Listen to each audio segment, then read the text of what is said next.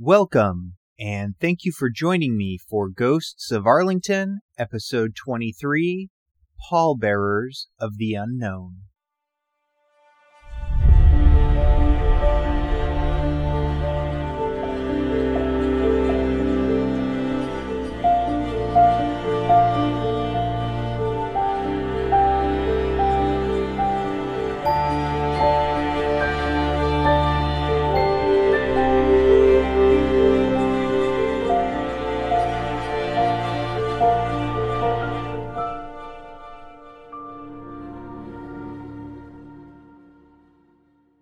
Last week, I had the amazing, once in a lifetime opportunity to walk the Plaza of the Unknowns at Arlington National Cemetery and place a single flower over the marble marker of America's unknown soldier from World War II and Korea. Now, you might be thinking, what's so special about that? Every hour on the hour during regular cemetery operations and every half hour during the summer, there is a changing of the guard ceremony where a person or an organization lays a wreath at the tomb. Well, that's true, but they don't really walk the plaza. There is a short set route they take from the museum, and placing the wreath is part of a ceremony, whereas placing a single flower is a much more personal interaction.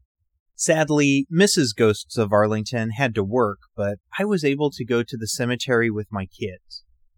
It was a perfect day to be outside. Clear skies and a high right around 70 degrees. We entered near the Old Post Chapel on Fort Myer and walked through section 1. With COVID and everything else going on, it was the first time I had been to the cemetery in nearly two years, so I made the obligatory pilgrimage to General Meigs and pointed out a few prominent graves we passed by, including Arthur MacArthur, Douglas's father, George Westinghouse, the electrical entrepreneur, Audie Murphy, the most decorated American soldier of all time, and John Glenn, the third American in space.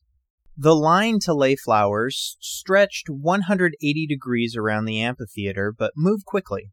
Attendees were wearing all manner of uniforms. Current Army, Navy, Marine Corps, and Air Force were all out in force, though I believe the Army was the best represented while I was around. There were also plenty of partial Vietnam era uniforms, JROTC cadets, Boy Scouts, and a guy wearing a fez because any time is the right time to wear a fez. I chose to break out my cavalry Stetson, which I like to do on special occasions, and an active duty Sergeant First Class, who I can only assume is a Cav Scout, emphatically approved of my choice of headgear. I overheard many conversations about people coming from all over to pay their respects, but the one that stuck out in my mind was a group not too far in front of us who had heard of the event and, spur of the moment, traveled with 12 kids from Kentucky to share the importance of this memorial and what it represents. For my part, I forced my kids to listen to episode 9 of the podcast on the drive to the cemetery and was very eagerly pointing out every little detail I could think of. As we neared our turn to walk the tomb plaza, I could see the tomb sentinels were still on patrol but they were marching behind the monument rather than in front of it. It is hard to explain exactly how I felt when I crossed the plaza. It was kind of a mixture of peace. I, I always feel that when I'm at Arlington. Reverence. I consider the Tomb of the Unknowns one of the most sacred locations in the United States, and gratitude for the chance to share this opportunity with my children. We milled around the cemetery for a little while afterward. We visited the memorials to the Challenger and Columbia Space Shuttle disasters. We saw the recently renovated USS Maine Memorial, walked by the one German and two Italian World War II POWs interred in Section 15, and that is definitely a story for another time. And we paid our respects to James Parks, the former slave who stayed on to tend the cemetery grounds and dug many of the early graves there by hand. I want to give major props to the men and women of Arlington, the civilian employees, those in uniform, and the volunteers that put together this wonderful commemoration of 100 years of the Tomb of the Unknown Soldier. It was certainly a special occasion for me and my family, and I'm sure it was for the thousands of others who came over those two days. Back in episode 9, I shared the story of the unknown World War I American soldiers brought back from France and interred in Arlington National Cemetery's now famous shrine commemorating all unidentified American service members.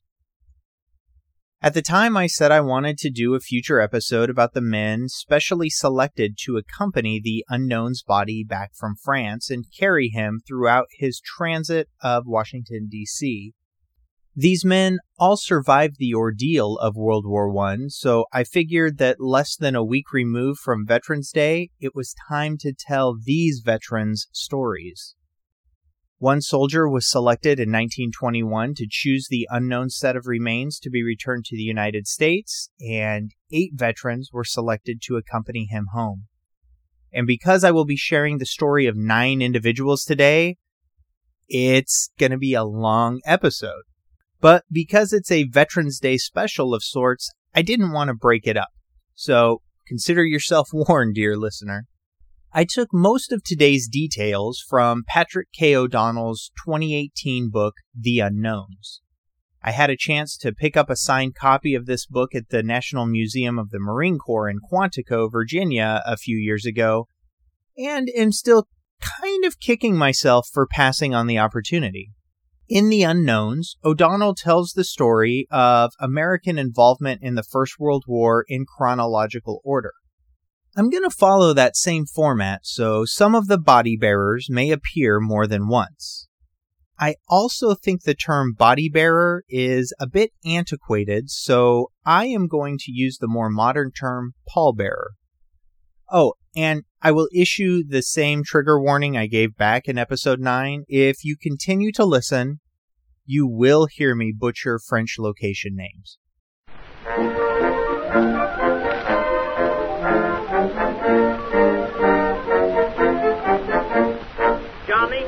Gun, get your gun, get your gun. Take it on the run, on the run, on the run.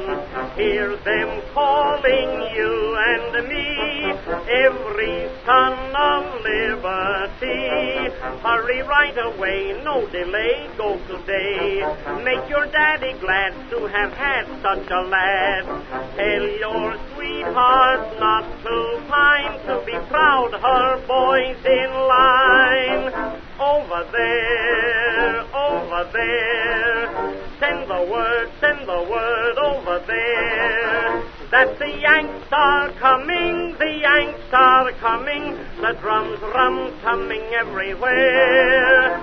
So prepare, say a prayer. Send the word, send the word to beware. We'll be over, we're coming over, and we won't come back till it's over over there.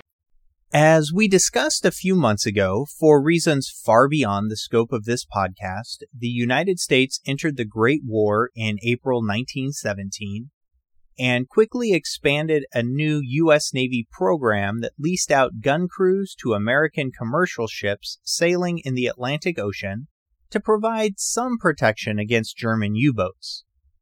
On August 6, 1917, one such crew, commanded by future pallbearer and chief gunner's mate James Delaney, was on board the SS Campana, sailing across the Bay of Biscay from La Pallice, France to Huelva, Spain, when the German submarine U 61 surfaced and began firing on the Campana with its deck guns. It's a little known fact, unless you happen to be a submarine aficionado, that World War I and World War II submarines were designed to primarily operate on the surface and were much faster and more maneuverable when surfaced than when submerged. After a three hour surface pursuit, where the sub was able to shell the Campana while staying out of range of the steamer's smaller guns, Her civilian captain, Alfred Oliver, gave the order to abandon ship. Once the four lifeboats entered the water, the U 61 pulled up alongside them, identified the captain and the military gun crew, expressed regret that the Americans had entered the war, took Oliver Delaney and four other members of the gun crew prisoner, and released the others to float off into the bay where they were eventually rescued. Chief Delaney and his four gunners were the first of 4,000 American prisoners to be taken by the Germans between August 1917 and November 1918. While the submarine remained on patrol, Delaney and the U boat's captain, who spoke fluent English, had several conversations where each tried to get the other to reveal information that could be helpful to their respective sides' war efforts. On the evening of their capture, the Americans experienced firsthand the terrifying effect of being forced below the water and enduring a barrage of depth charges. The British ship that launched the depth charges were so sure they had sunk U 61 that Delaney and the other Americans were reported killed in action by the U.S. Navy, and the men's families were given the bad news. Nine days after their capture, the Germans put into port with their American prisoners, who were still very much alive. Before being handed over to German authorities, the crew of the U 61 and their prisoners posed for a photograph. Seven months later, the U 61 was sunk by depth charges and all 36 of her crew were lost. But it was just the beginning for Delaney, who was transferred to Germany, where the interrogations he experienced grew less friendly.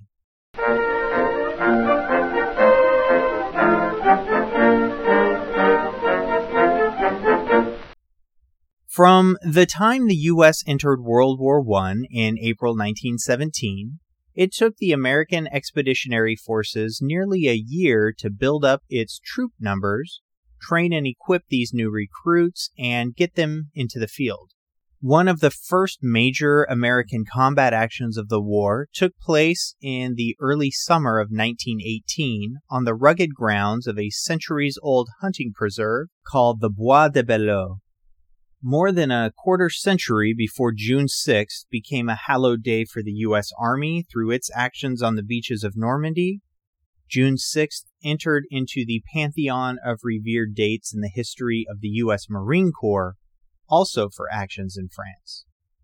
According to the National Museum of the Marine Corps, this first day of their participation in the eventual months long battle for Belleau Wood saw more Marine casualties than in the entirety of its 143 year history up to that point. When the Marines entered the line near Belleau Wood, an utterly exhausted and demoralized French force was fleeing before the advancing Germans, just 45 miles outside of Paris.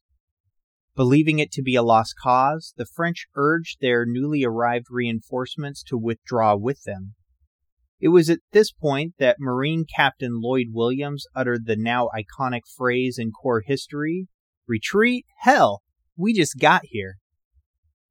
One of the first actions on June 6, 1918, saw a Marine company miraculously seize Hill 142 from an overwhelmingly larger German force. Though suffering great losses, the Marines dug in the best they could and awaited the inevitable German counterattack. The Marines were alerted to the counterattack when future pallbearer and gunnery sergeant Ernest A. Janson yelled and single handedly charged a dozen German soldiers who had managed to sneak within 30 yards of the Marines' position with five machine guns. Janson managed to kill the two senior members of the machine gun team and caused the others to run off, abandoning their guns. Janson's commander, Captain George Hamilton, said that if Gunnery Sergeant Janson hadn't seen the Germans and acted when he did, the remainder of his company would have been annihilated by close range machine gun fire, and the hill would have been lost. For his efforts, Janson was severely wounded and spent seven months in the hospital recovering. He also became the first American to receive the Medal of Honor in World War I. Because his regiment was attached to the U.S. Army's 2nd Division at the time, Janson became the first of five Marines to be awarded both the Navy and Army Medals of Honor during the war. Many historians have debated the overall importance of the Battle of Belleau Wood. While the woods themselves may not have been tactically important, the battle marks what many see as the emergence of the modern Marine Corps, and it put a halt to the most promising German offensive since the early days of the Great War. The American expeditionary forces did not rest on its laurels, but continued to press the Germans back to the Hindenburg Line.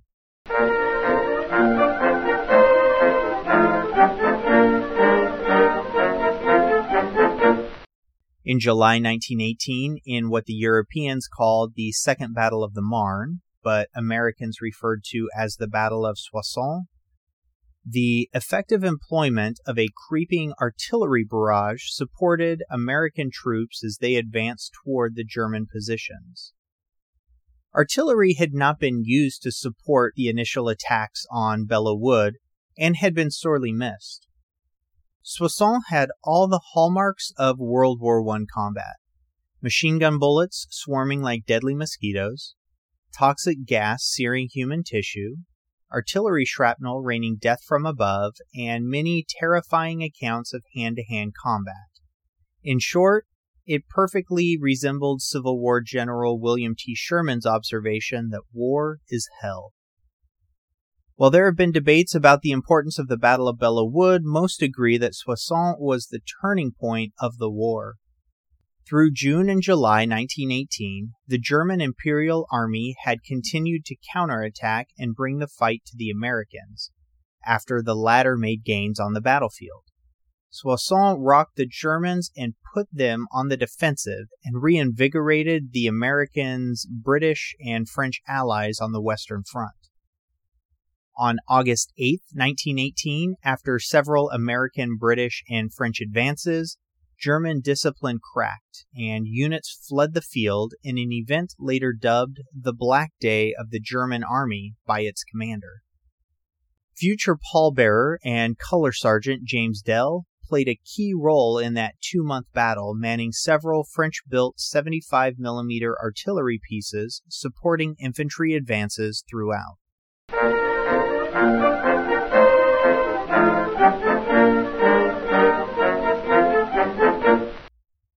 Not long after the Americans' entry into World War I, the U.S. abandoned its practice of putting those small gun crews on shipping steamers and began running large convoys with dozens of warships to fight off submarine attacks.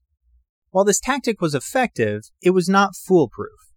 On September 5, 1918, after making its eighth transatlantic crossing, the USS Mount Vernon was returning stateside with hundreds of combat wounded and Spanish influenza infected passengers when it was hit amidships by a torpedo from the German submarine U 82.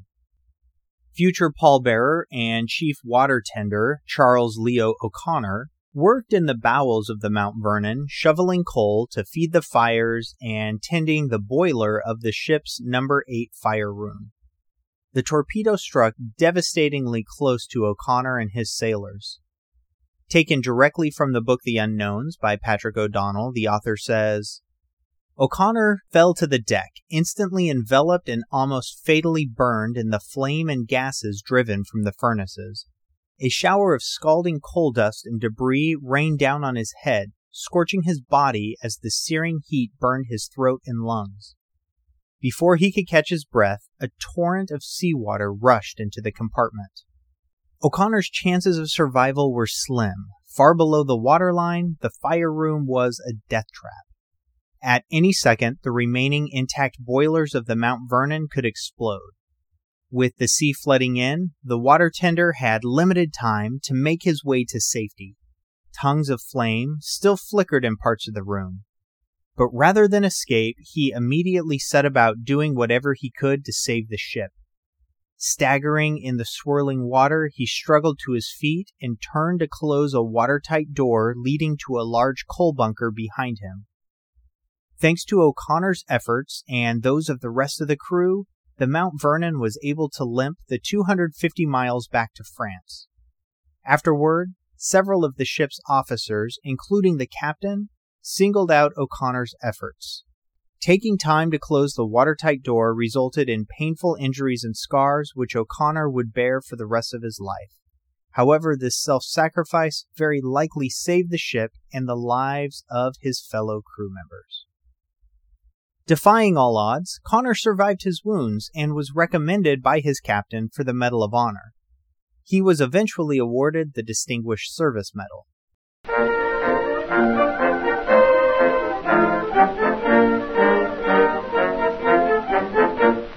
Speaking of sailors, let's check back in with Chief James Delaney, who by this time has been in a POW camp for more than a year. While the other pallbearers faced their personal hell on the battlefield at Belleau Wood and Soissons, Delaney's hell took place in a prisoner of war camp. Delaney, his four captive gunners, and their civilian captain were transferred to a POW camp called Brandenburg, home to more than 10,000 Allied prisoners of war. The Germans did inform the U.S. government that these men had actually survived, but the relief their families felt back home about their survival was not shared by the captives. This camp, like many others in Germany, was made up of 30 by 150 foot wooden shacks, crammed with 250 men each and given straw or sawdust beds to sleep on. The prisoners were given a small coat and wooden shoes to wear and fed meager rations. Delaney later said that all their U.S. currency was taken from them, but they were given German money in exchange, and none of their jewelry was taken. Hundreds of prisoners in this camp, primarily Russians, died of starvation. More would have likely shared that fate if not for the American Red Cross relief parcels that reached the prisoners, though never unpilfered by the camp guards. The prisoners worked 13 hour days of hard labor and were only allowed to bathe once every two weeks, creating filthy living conditions that bred disease. The only medical treatment in the camp came by way of British Red Cross doctors, but they were not allowed to bring medical supplies. All they could do was allow the ill to rest and hope they would recover. Many died. The winter of 1917 to 1918 was particularly brutal for the men with little to no protection from the cold, and cases of pneumonia ran high. The Germans guarding the camp didn't have it much better than their prisoners. This allowed the Red Cross packages that did get through to become part of a thriving black market. Delaney attempted to escape four times by bribing guards to look the other way, but he was caught each time. After each failed escape attempt, he was put on bread and water rations for 14 days. Despite their willingness to trade, the guards treated the prisoners harshly. Delaney later said, if you failed to work fast enough, you ran chances of being shot or bayoneted. This occurred to French, Russian, and a few English prisoners. One American civilian was beaten senseless by a guard. Delaney and his men feared for their lives, but Allied offensives on the Western Front would soon change their fate.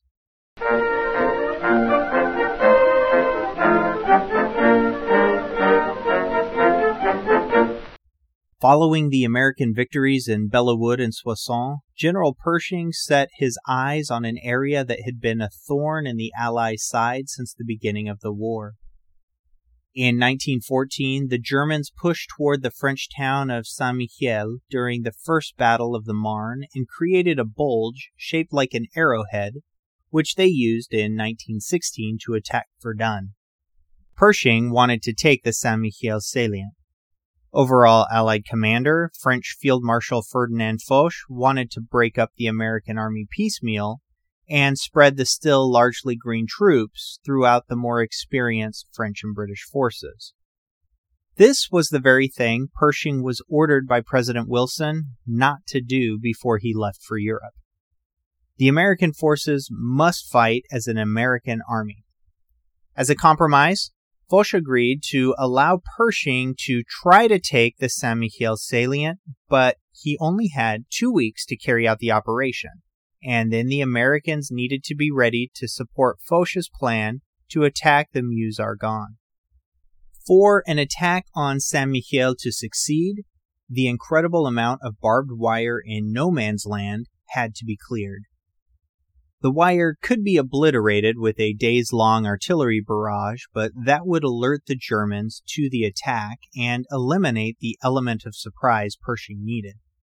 Tanks could also be used, but there were only so many of the new machines available, and they could only clear small portions of the battlefield. For the most part, this wire would be cleared by volunteer four man teams of combat engineers who would go into no man's land and cut the wire by hand. Two men would work the wire cutters, followed by a third man with an axe to chop down the wooden fence posts supporting the wires, and a fourth to bring up the rear and swipe the cut wire aside, clearing a pathway for the troops following behind them. This type of mission was considered forlorn hope, or what we would call a suicide mission today. One such four man team included future pallbearer Corporal Thomas Saunders, a Cheyenne Indian and one of approximately 10,000 Native Americans, to volunteer for service in the U.S. military at a time when such natives were not considered American citizens by birth. The morning of September 12, 1918 was dark and gray as Corporal Saunders and Private Alfred Wilkerson and other such teams along the salient crept forward through no man's land, clipping wire, and advancing at a steady pace toward the German position. As the two men became visible in the dim morning light, German machine guns and snipers began firing at the pair. By 5 a.m., the roar and flash of hundreds of Allied guns, including future pallbearer James Dell's 75s, opened up on the Germans, taking some of the pressure off the wire cutters.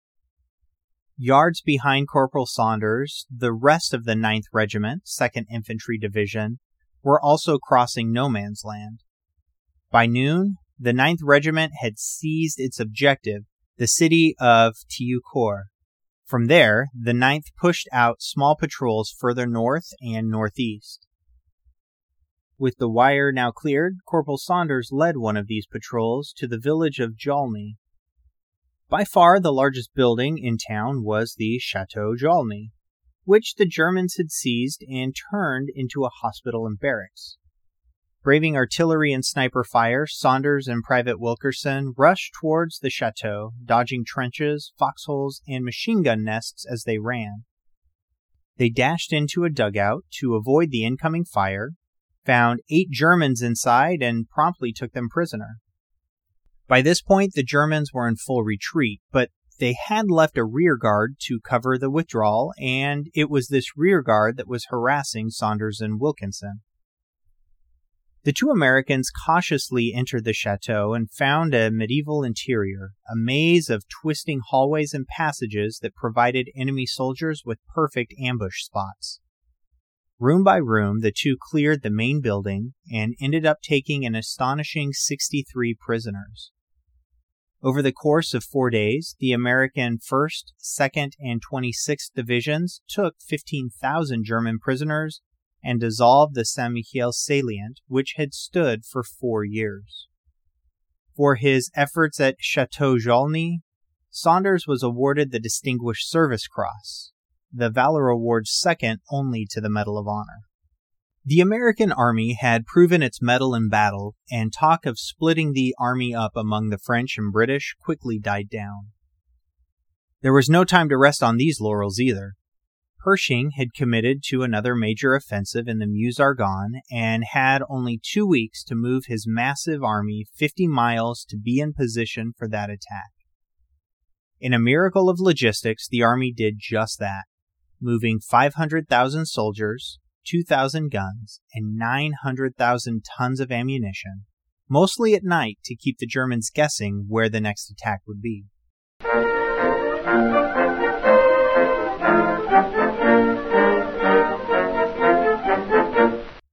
The Meuse Argonne offensive proved to be the largest and second deadliest campaign in American history. It was initially hoped that Allied forces would be able to attack the best defended portion of the Western Front, link up behind the defenders, and force them to either withdraw or be cut off from the rest of the German army. Like most operations in World War I that depended on quick movement, things bogged down, and instead of a quick, decisive campaign, it would last 47 days from September 26th through the armistice on November 11th and cost tens of thousands of lives in addition to hundreds of thousands of wounded. It was this Grand Allied offensive that would finally bring about the end of the First World War. Just after midnight on September 26th, a massive 1,200 gun artillery barrage opened up on the German positions in the Argonne Forest. The Germans expected an attack somewhere in the region, but the scale of the assault took them completely by surprise. At 5:30 in the morning, the first wave of allied forces went over the top, heading for the German line. Untested American troops would soon be pitted against the most battle hardened force in the world.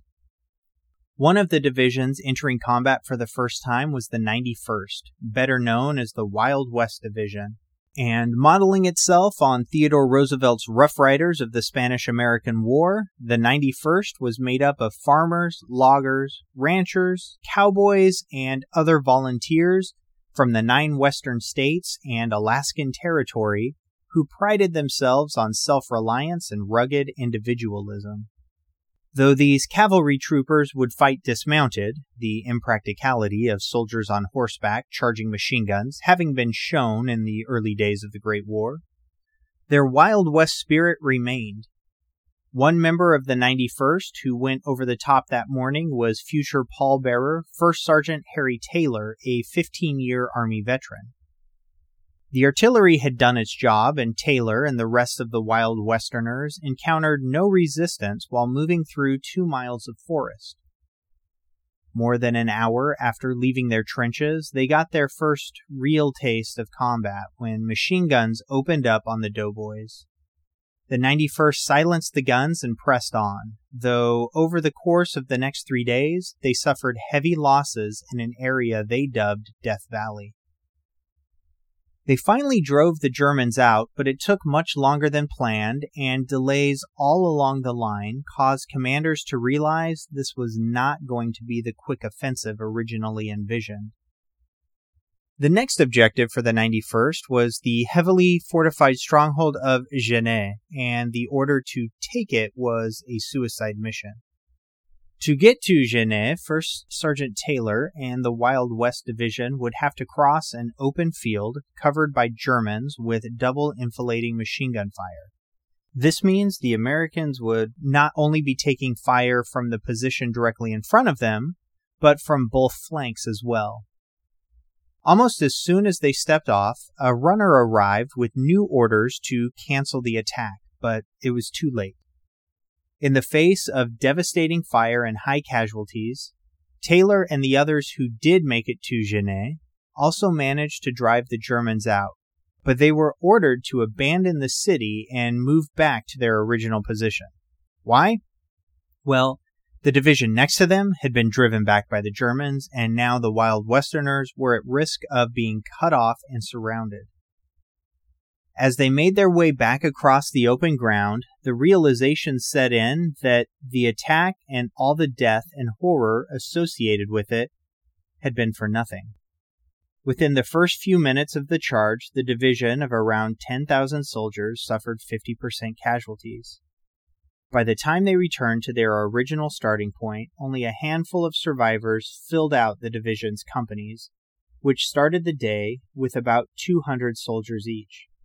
In one company, only 18 of its original 179 remained.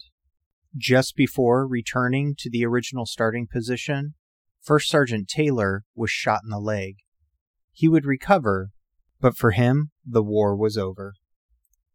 The observers of this debacle had little time to reflect on the tragedy, though. Many were soon ordered to join the French army farther north in Champagne, to help with another forlorn attack on another seemingly impregnable German force, Blancmont.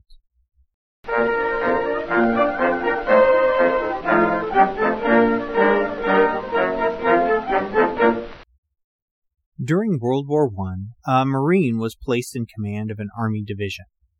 It is the only time in U.S. history this has happened. The specific division was the 2nd Infantry Division, and the specific Marine was Major General John A. Lejeune, who today has a post in North Carolina named after him. General Lejeune was given a seemingly impossible task. The Germans had built a fortress at Blancmont, hundreds of machine gun nests, an intricate maze of trenches, concrete bunkhouses, artillery pieces, and tangled masses of barbed wire awaited anyone foolish enough to attack the position seen as the key to all German defenses in the sector. For years, the French army had thrown itself against these defenses time and time again with only blood and a large body count to show for it. When asked if his men could take it, Lejeune said yes without hesitation and was then ordered to do just that. The 2nd Division was about to enter one of the most perilous kill zones on the Western Front. If they survived, the men would link up on the crest of the hill. On October 3, 1918, the heavy guns and field artillery of future pallbearer Color Sergeant James Dell's 15th Artillery Regiment opened up in a rolling barrage, trying to provide the advancing American troops with some protection. The shells dropped in front of the advancing infantry at a fixed rate, creeping ahead while the assault pushed forward with the hope of destroying enemy emplacements. Counter battery fire from the Germans was intense, and the 15th paid a heavy price for its support of friendly infantry. One of the men participating in the attack on the White Mountain was the man who would select the unknown soldier, Sergeant Ernest Younger, who went over the top with Company A, 1st Battalion, 9th Regiment. His company was devastated by German artillery, but he managed to press on. The advance stalled when the company ran into enemy machine guns until New York Private Frank Bart grabbed a Chauchat, the notoriously unreliable French light machine gun, and single handedly wiped out two machine gun nests, earning the Medal of Honor in the process. Behind Private Bart, Sergeant Younger and the rest of Company A continued to advance, despite their losses. Nearing the important town of Saint Etienne, Sergeant Younger was hit in the thigh with a round from a Maxim machine gun. The wound landed the Chicago native in a field hospital for weeks, but he would eventually make a full recovery. Most of Company A would not be so lucky. After Sergeant Younger was evacuated from the field, the American 2nd Division kept advancing, but the supporting French unit was unable to keep pace. Since the French were pinned down, the Germans focused an all out attack on the 2nd's flank in an attempt to crush the division. By this time, the American forces had been fighting for 24 hours without food or water.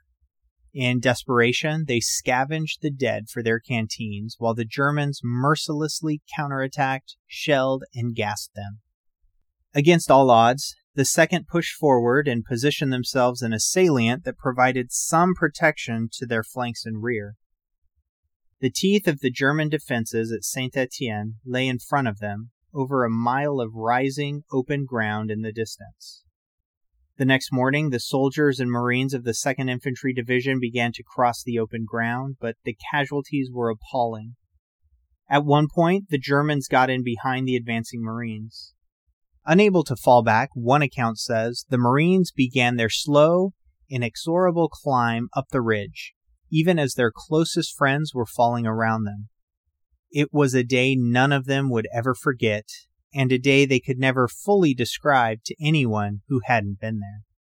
As their numbers dwindled by the second, the Marines reached the German lines. Hand to hand fighting took the place of machine gun and rifle fire, and bayonets clashed as the men killed each other in the most personal of ways. The Marines persisted, but the situation grew untenable. Unable to advance farther and taking fire from all four sides, the remaining Marines gathered their wounded, dug in at a small copse of trees, and hoped reinforcements would make it to them before they were annihilated.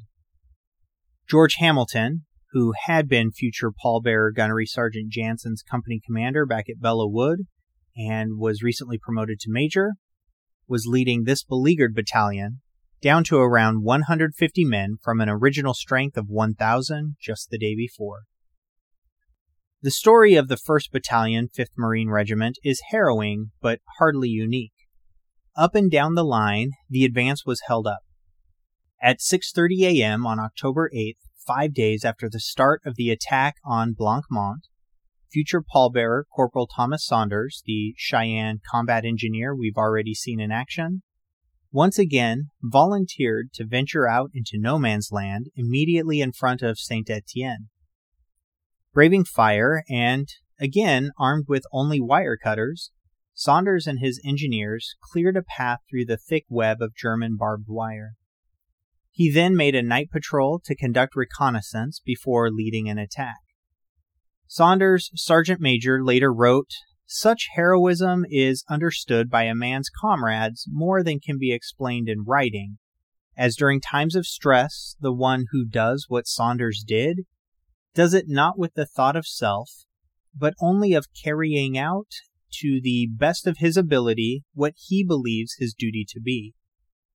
In my close contacts during and since the World War with Saunders, I can state that everything he does is a bit better and with more energy than other men. For his service in this combat patrol, Corporal Saunders received the Croix de Guerre, this, combined with his previously received Distinguished Service Cross and other accolades, made him one of the most decorated American Indians of World War I. Several days of hard fighting remained, but in the end, Saint Etienne and the rest of Blancmont were in American hands. French Field Marshal Petain said the taking of the mountain by the 2nd Division was the single greatest achievement of the 1918 campaign.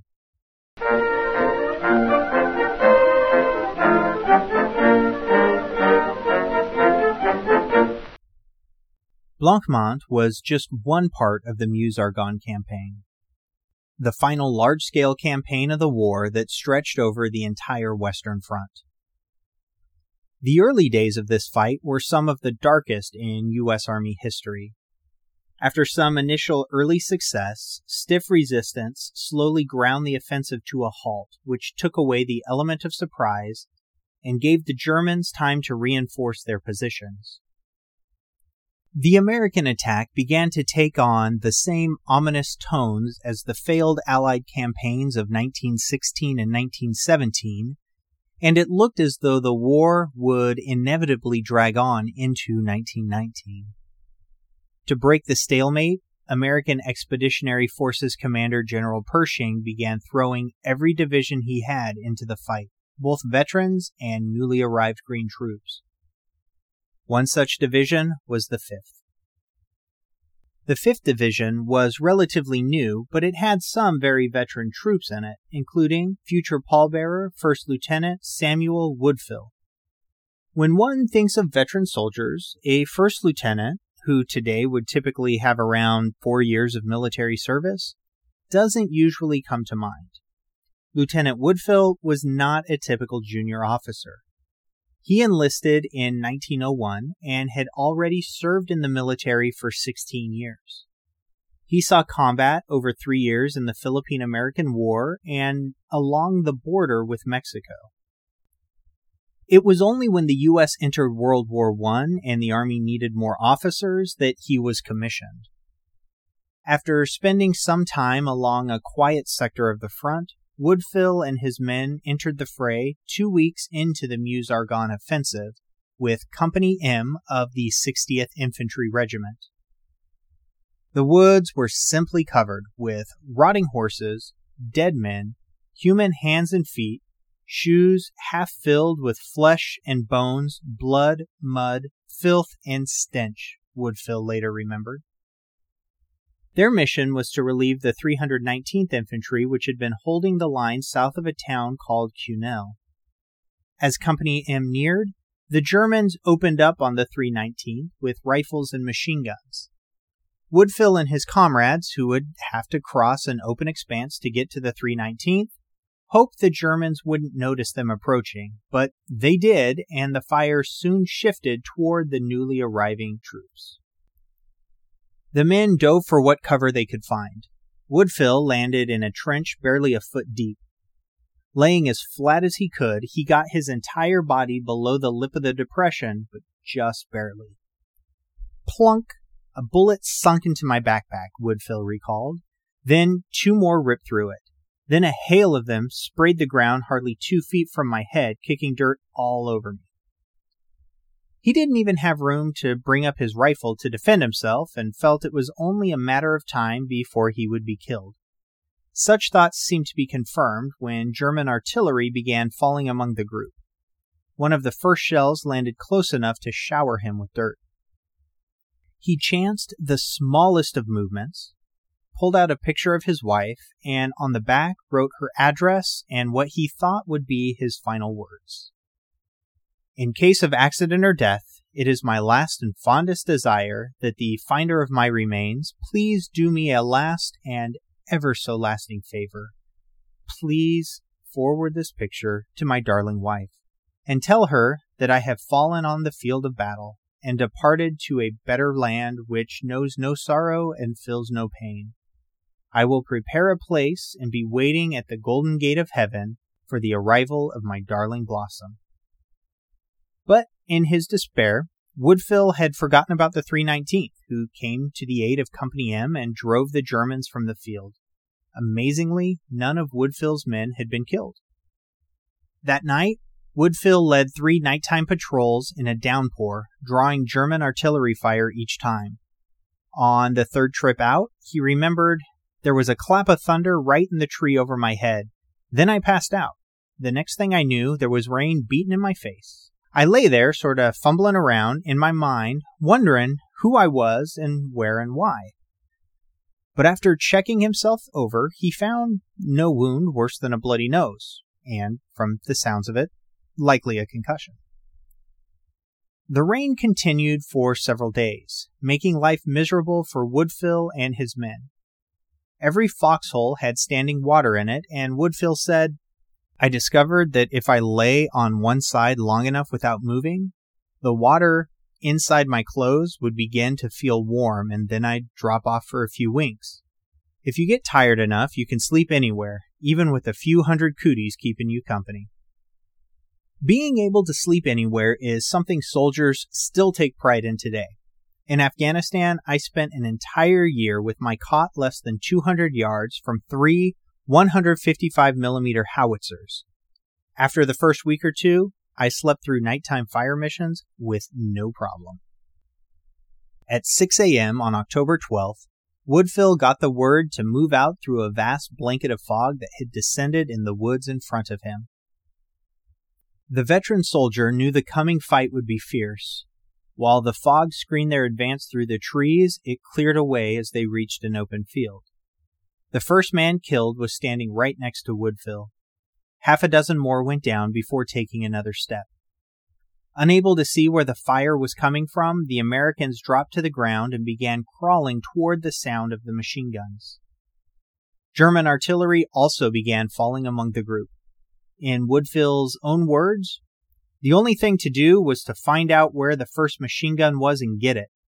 And I don't believe in asking any of my men to do something I wouldn't do myself. So he motioned for his men to stay put, and he made a mad dash for the woods on the far side of the clearing. During the dash, he remembered there was a rain of bullets so close I could feel the heat of them on my face. After taking cover in a shell hole, he came to find out that the fire wasn't coming from a single place, but from three an abandoned stable to his right, from the woods in front, and from a church tower to his left. The church tower presented the best target from his position, and though he couldn't see the gunner, he fired where he thought the gunner would be, and that machine gun fell silent. Next, he turned toward the stable. Again, he couldn't see the gunner, but he could see where someone had removed a board to get a clear line of fire. Taking careful aim, he fired through the hole, and while he couldn't see the actual result of his shot, that machine gun fell silent too. With two guns eliminated, he moved up to the next shell hole and dove in just as bullets passed where he had been standing. Feigning death, Woodfill waited for the final machine gun to move on to other targets and move to yet another shell hole, one that happened to have mustard gas in it. Instead of turning back for treatment, he decided to press on, but was now too weak to run, so he crawled out of the contaminated hole and slowly, painfully slowly, advanced toward where he thought the third gun was, hoping he would eventually see it. When he was about 40 yards away, the sun shone through the clouds and reflected off the machine gunner's helmet. Finally able to see his target, Woodfill took aim once more and fired. The gunner fell, but he was not alone, and another German quickly took over. He took a second shot, and this one also found its mark. Four times the dead gunner was pulled away from the gun by a man who took his place, and each time I pulled the trigger of my rifle before he could open fire, Woodfill later said. The third and fourth ones must have known what to expect. That was nerve, to take their places knowing they would be picked off. It was just a sample of the way the German army fought. A fifth man in the position did not feel as brave. He attempted to crawl off, but Woodfill dropped him too. With his rifle now out of ammunition, a sixth man took over the machine gun. Woodfill drew his pistol and eliminated that threat as well. By this time, Woodfill's men had started to move up as well. After reloading his rifle, the recently gassed lieutenant jumped up, yelled for his men to follow, and immediately stumbled over a seventh German, this one still alive. The German jumped to his feet, grabbed Woodfill's rifle, threw it away, and both men reached for their pistols. If his Luger had been in his hand instead of his holster, he could have got me. I snatched my pistol from my belt and fired. I got him in the body, and he doubled up with a grunt and dropped. The German's rank indicated he was an Oberleutnant, the same rank as Woodfill. The American tore the rank insignia off the German officer's collar, grabbed the Luger, and moved on. The fight was far from over.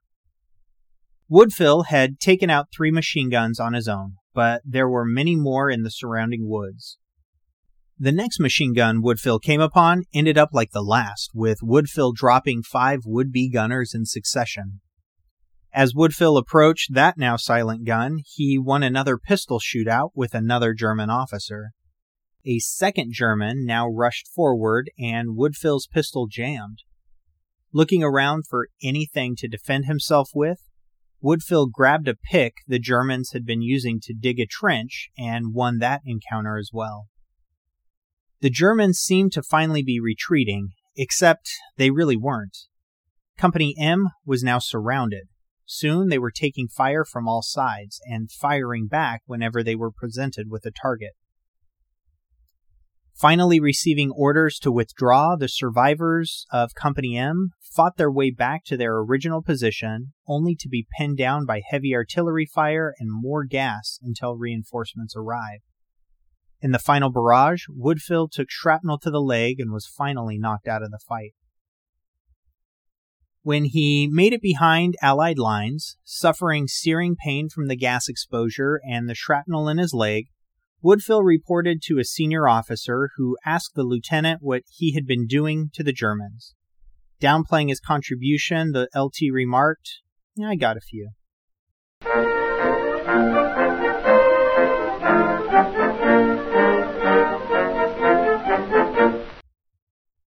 On a cool day in early November 1918, future pallbearer First Sergeant Louis Razga of Battery D, 58th Coastal Artillery Corps, a 31 year old veteran with nearly a decade of service, began shelling enemy lines.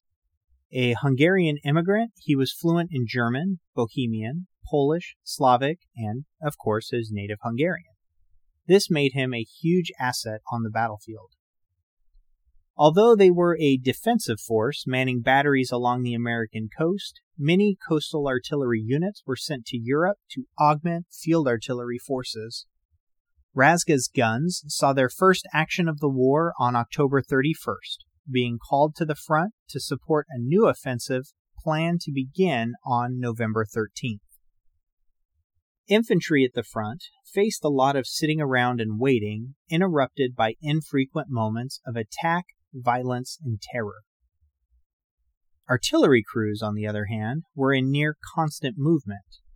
While the infantry would spend weeks or months at the front, gun crews typically served four day rotations before rotating back to the rear for a break. During the days of action, there was little or no rest for officers and men manning artillery pieces. Many of them went more than 36 hours without a moment of sleep. The men spared neither themselves nor their equipment in carrying out the heavy firing program that was laid down for some batteries. In addition, these crews faced near constant enemy counter battery fire and airplanes trying to knock out the big guns from the sky. The attack on November 13th that First Sergeant Razga's battery was supposed to support never happened. The armistice to end the war went into effect on November 11th. Razga was not at the front to witness the eerie calm fall over the battlefield. Two days before, on November 9th, Louis Razga had been gassed. On November 11th, he was under constant observation in a field hospital fighting for his life. World War I was brought to a formal conclusion on June 28, 1919, with the signing of the Treaty of Versailles. The final members of the U.S. occupation force in Germany remained until January 24, 1923, when the U.S. Army withdrew from the Rhine River. As the war wound down, a few of the future pallbearers managed to make it through the fighting relatively unscathed. Artilleryman Color Sergeant James Dell and Combat Engineer Corporal Thomas Saunders were actively engaged with the enemy right up to the minute the armistice went into effect. Wounded six months prior in Belleau Wood, Gunnery Sergeant Ernest Janson, who would soon receive the Medal of Honor for his actions, was able to return to his company and march with his men into Germany as they began their occupation duty Chief Water Tender Charles O'Connor spent nearly a month in sickbay recovering from the severe burns received when the USS Mount Vernon was torpedoed. He soon returned to duty on the Mount Vernon and helped transport some of the tens of thousands of troops that would soon be returning from Europe. Chief Gunner's mate James Delaney had lost a significant portion of his body weight by the time he was liberated from the German POW camp. Despite the harsh conditions, Delaney and all the men taken prisoner with him survived. Conditions changed drastically after the armistice was signed. The Social Democratic Party that had taken power with the abdication of the Kaiser on November 9th forced the guards at the POW camp to relinquish their swords and remove their rank. The prisoners were promised they would be sent home as soon as possible. It took nearly a month, but on December 8th, the 34 American prisoners at the Brandenburg camp were released. Delaney was soon back in the States, assigned to recruiting duty while he recovered. Lieutenant Samuel Woodfill recovered from the effects of the toxic gas and shrapnel during his heroic charge and was able to march into Luxembourg for occupation duty with the rest of the 60th Infantry Regiment, 5th Infantry Division. In recognition of his service, Woodfill was presented the Medal of Honor and promoted to captain, but the promotion didn't last long. He was soon demoted back to sergeant, his rank before the Great War. This sort of nonchalant bureaucratic downsizing of the army became typical of the time. Many soldiers who had received a promotion in the wartime army had to accept a reduction in rank if they wanted to remain in the much smaller peacetime force. The first time future pallbearers Woodfill and Janson would meet was at the ceremony where they and 15 others were awarded the Medal of Honor by General Pershing. While a small occupation force remained in Europe, by 1920 the majority of the American expeditionary forces had returned home and many mustered out of service, trying to get on with their lives. The world around them was transforming. Many monarchies, especially in Europe, ceased to exist. national borders were redrawn around the world.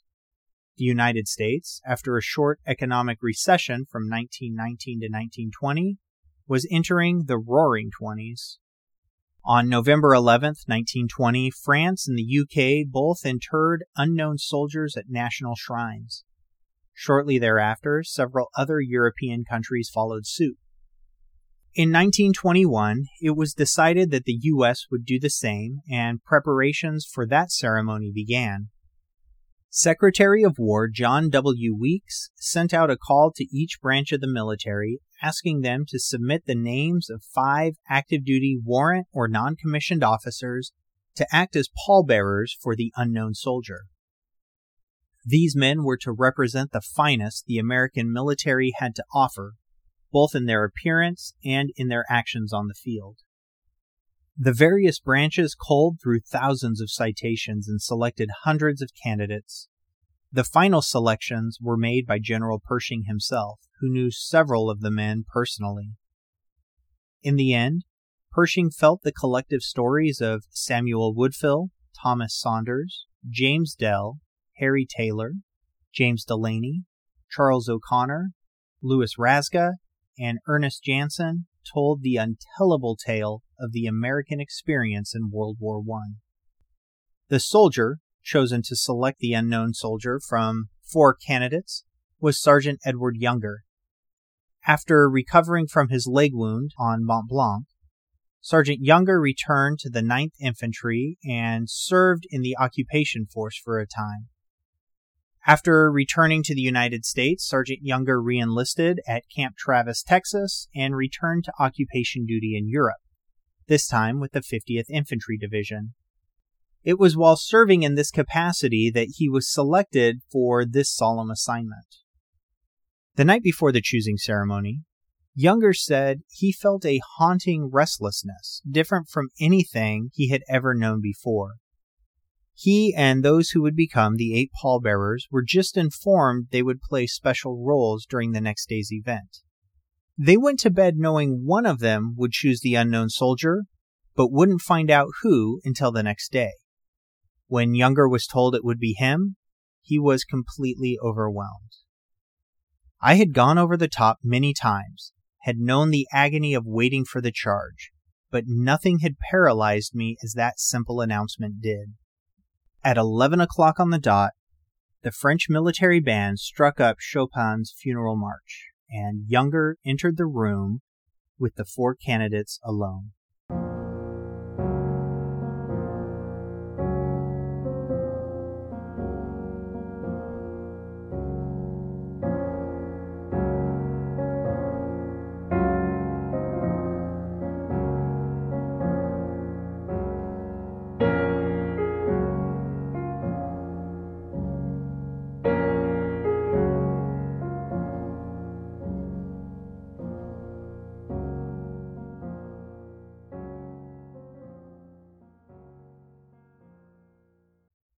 He said, It was dim inside, the only light filtering in through small windows. For a moment, I hesitated and said a prayer, inaudible, inarticulate, yet real. Then I looked around. The scene will stay with me forever. Each casket was draped with a beautiful American flag.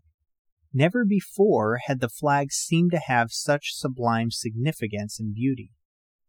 About the wall were other flags, American and French. Flower petals had been scattered over the floor, and outside I could hear the band playing a hymn. Younger circled the four caskets once, twice, three times. I was numb. I couldn't choose. Then something drew me to the coffin second to my right on entering. I couldn't take another step. It seemed as if God raised my hand and guided me as I placed the roses on that casket. This, then, was to be America's unknown soldier, and by that simple act, I started him on his road to destiny. The rest of the unknown story was already covered in Ghosts of Arlington, Episode 9, but I do want to wrap up today with a little about the pallbearers' post war lives. Sergeant Edward Younger, the man who chose the unknown soldier, received an honorable discharge from the Army on October 29, 1922. He returned to his native Chicago, married Agnes Anna Wasco in 1923, and the two raised a son and a daughter. He worked as a post office foreman and joined the American Legion. In 1930, a Washington Post reporter tracked him down. Younger told the reporter that no one had ever asked about his role in the selection except for one post office coworker. Younger also said he had not yet been to Arlington to see the tomb. He had wanted to go for some time, but on his salary, a trip to the nation's capital was cost prohibitive. On Memorial Day 1930, the Washington Post paid for Younger to finally make the trip. At Arlington, he reenacted the selection ceremony by placing roses on the tomb. The Post wrote an article about the trip and focused on Younger's humble nature and relative obscurity since selecting the unknown. Younger also conveyed the intensely emotional aspect of the selection. Fifteen years after the selection, he authored a candid first person account, I Chose the Unknown Soldier, which appeared on November 8, 1936, in newspapers around America.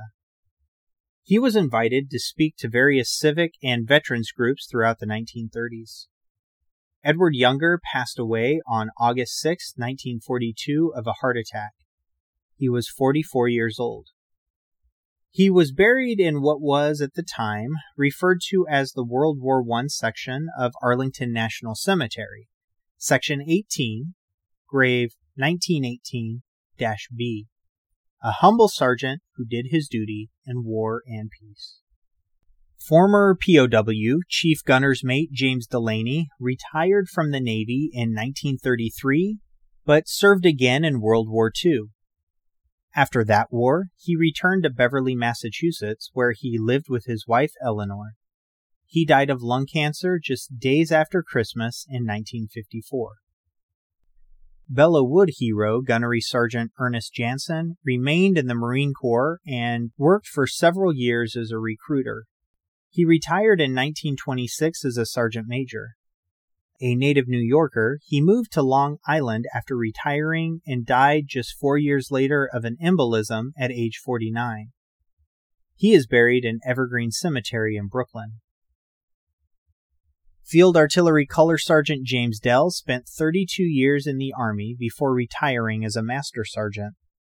He continued to serve his country, working as the superintendent of several national cemeteries in Kentucky, Nebraska, and Texas.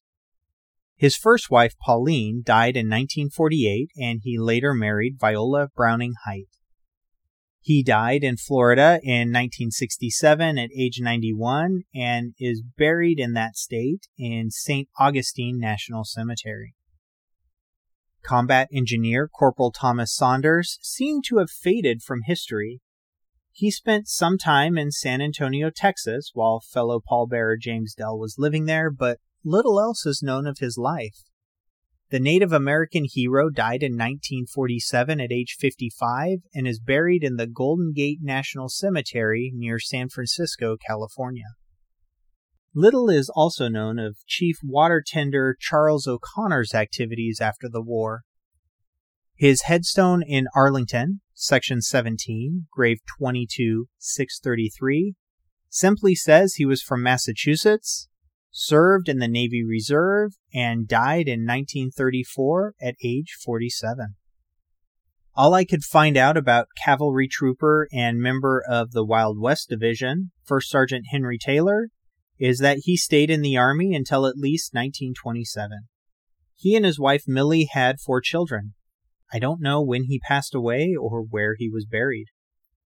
Sergeant Samuel Woodfill, the one time captain, who was reduced back to his pre war rank so that he could serve in the post war army, retired from the army in 1932 and returned to Fort Thomas, Kentucky with his wife Lorena, where the couple bought a farm.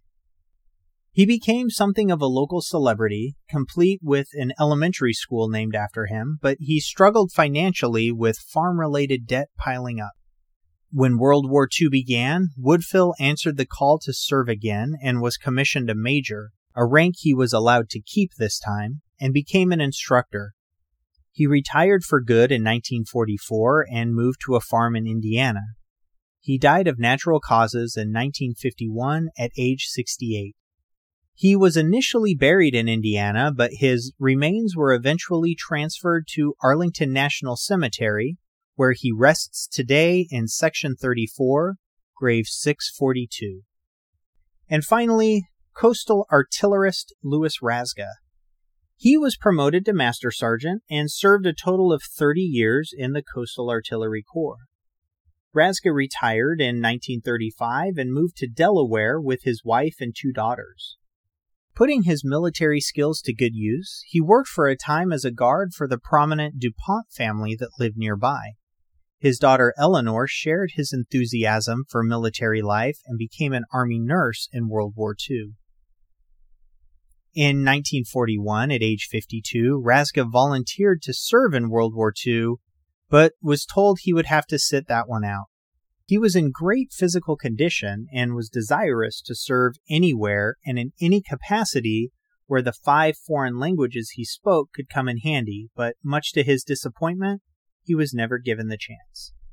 After his first wife died, he remarried and later moved to Florida, where he died in 1959 at age 69. He is buried in Longwood Cemetery in southeastern Pennsylvania. The one thing that Sergeant Younger and the pallbearers had in common is that they were average everyday people who were thrust into extraordinary circumstances. They didn't see anything that they had done as heroic. They were simply doing their duty and trying to not be the reason someone fighting alongside them was killed. Many of them, particularly Younger and Woodfill, were quite uncomfortable with the notoriety their service to the unknown soldier had brought but it was just one more sacrifice to add to the many others that had come before in the service of their country.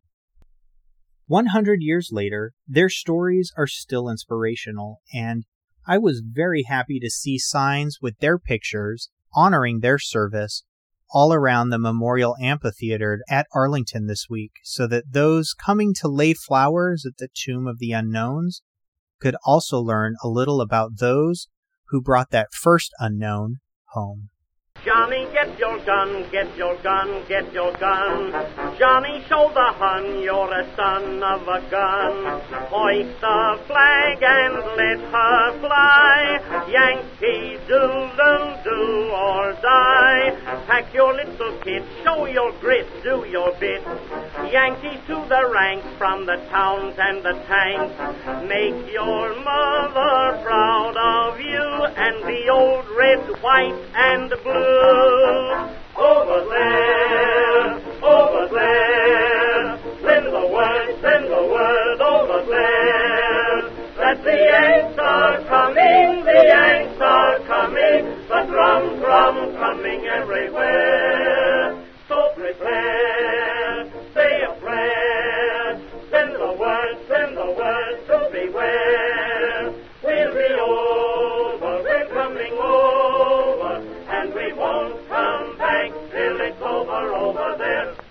If you need more Ghosts of Arlington content in your life, there are photographs and additional information about every episode on the website www.ghostsofarlingtonpodcast.com.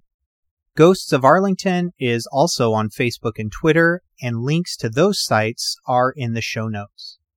As always, I encourage you to leave a five star rating on iTunes or wherever you stream the show from, as that helps others find the podcast. If you really want to make my day, refer the show to a friend. And remember, fear not death, for the sooner we die, the longer we shall be immortal.